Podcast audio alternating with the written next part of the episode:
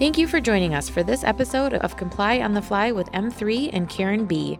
Comply on the Fly is your trusted weekly resource for reliable insight and quick answers on common employee benefits compliance questions.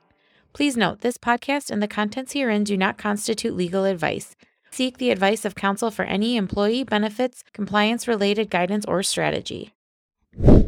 Hello, everyone. I'm Karen B., and the Comply on the Fly question of the week is What is the Medicare Part D creditable or non creditable coverage notice?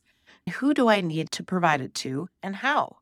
The Medicare Part D creditable or non creditable coverage notice is a notice that lets medical plan participants know whether the drug coverage under that plan covers as much as Medicare Part D, which of course is the prescription drug coverage under Medicare.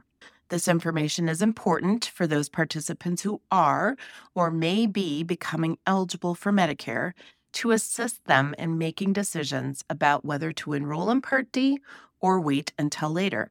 The model notices can be found at cms.gov. Just simply type in creditable coverage. Notices must be provided to plan participants prior to October 15th every year. That's the annual start of Medicare Part D open enrollment, and it must be in your enrollment materials. Also, if the coverage changes from creditable to non creditable or vice versa during the plan year, you must also provide a new notice to participants.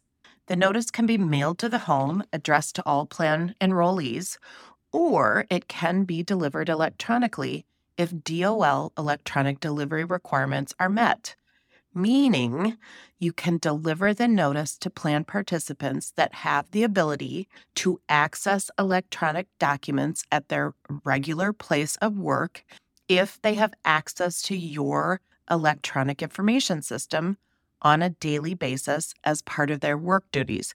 Whew, that's a lot. But just know that you can deliver these notices electronically if you have people that have a work email address or people that access your systems regularly during their day. If provided electronically, you need to inform the participant that they are responsible for providing a copy of the notice to their Medicare eligible dependents that are covered under the plan. The model notices have not changed. So, unless your plan has changed or the creditability of the coverage has changed, you should be able to use the same notice as last year. And that is your comply on the fly question of the week. Thanks for tuning in. What's on your mind? If you have a pressing compliance question, send it to askkarenb at m3ins.com. We'll do our best to cover it in an upcoming episode. You can now follow and subscribe to Comply on the Fly on Spotify, iTunes, and Google Podcasts. Make sure to tune in next week and encourage others to join us.